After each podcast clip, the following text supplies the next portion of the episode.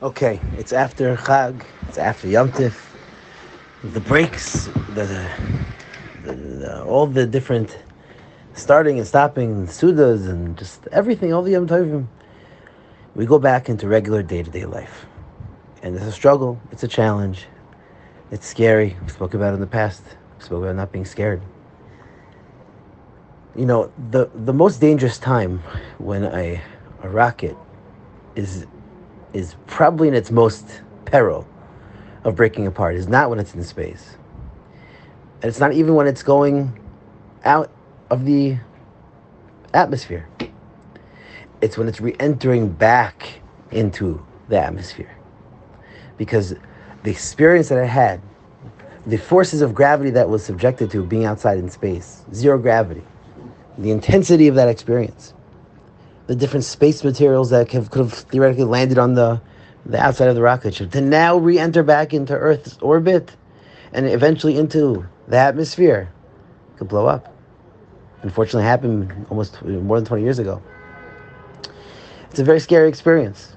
Re-entering back into life is where things can really fall apart because you start get, to get just overwhelmed by how much you have to do, how much you need to do. Take one step at a time. Take one thing at a time focus on on the general goals that you made, that you made at the beginning of the year, that you made for Rosh Hashanah Yom Kippur, that you made after Sukkot and Hoshana Rabbah, and Simchas Torah, Shemin Atzer Simchas Torah, and focus on one thing and make that the focus of this week. You can find one thing to make sure that that's the focus of this week, and take it week by week. Write it down even.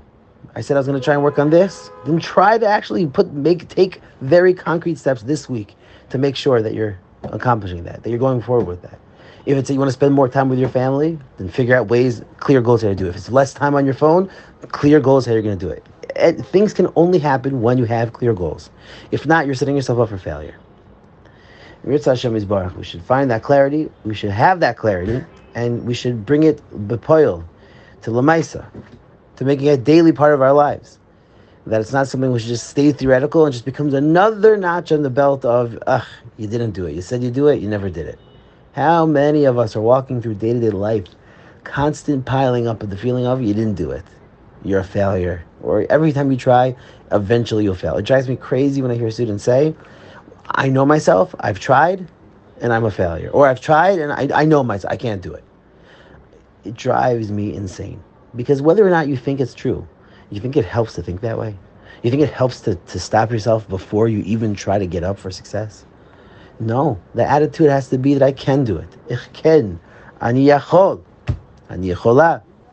You need to have that attitude of positivity towards a particular direction because otherwise, again, what's the point? You, you no wonder you're going to fail. You failed already before you even got out of the gate. Have the attitude of a quick memory. Never happened. Move on focus on that one thing and make sure that that's something that you are really, really religious about. No pun intended. Hatzlacha Ravo.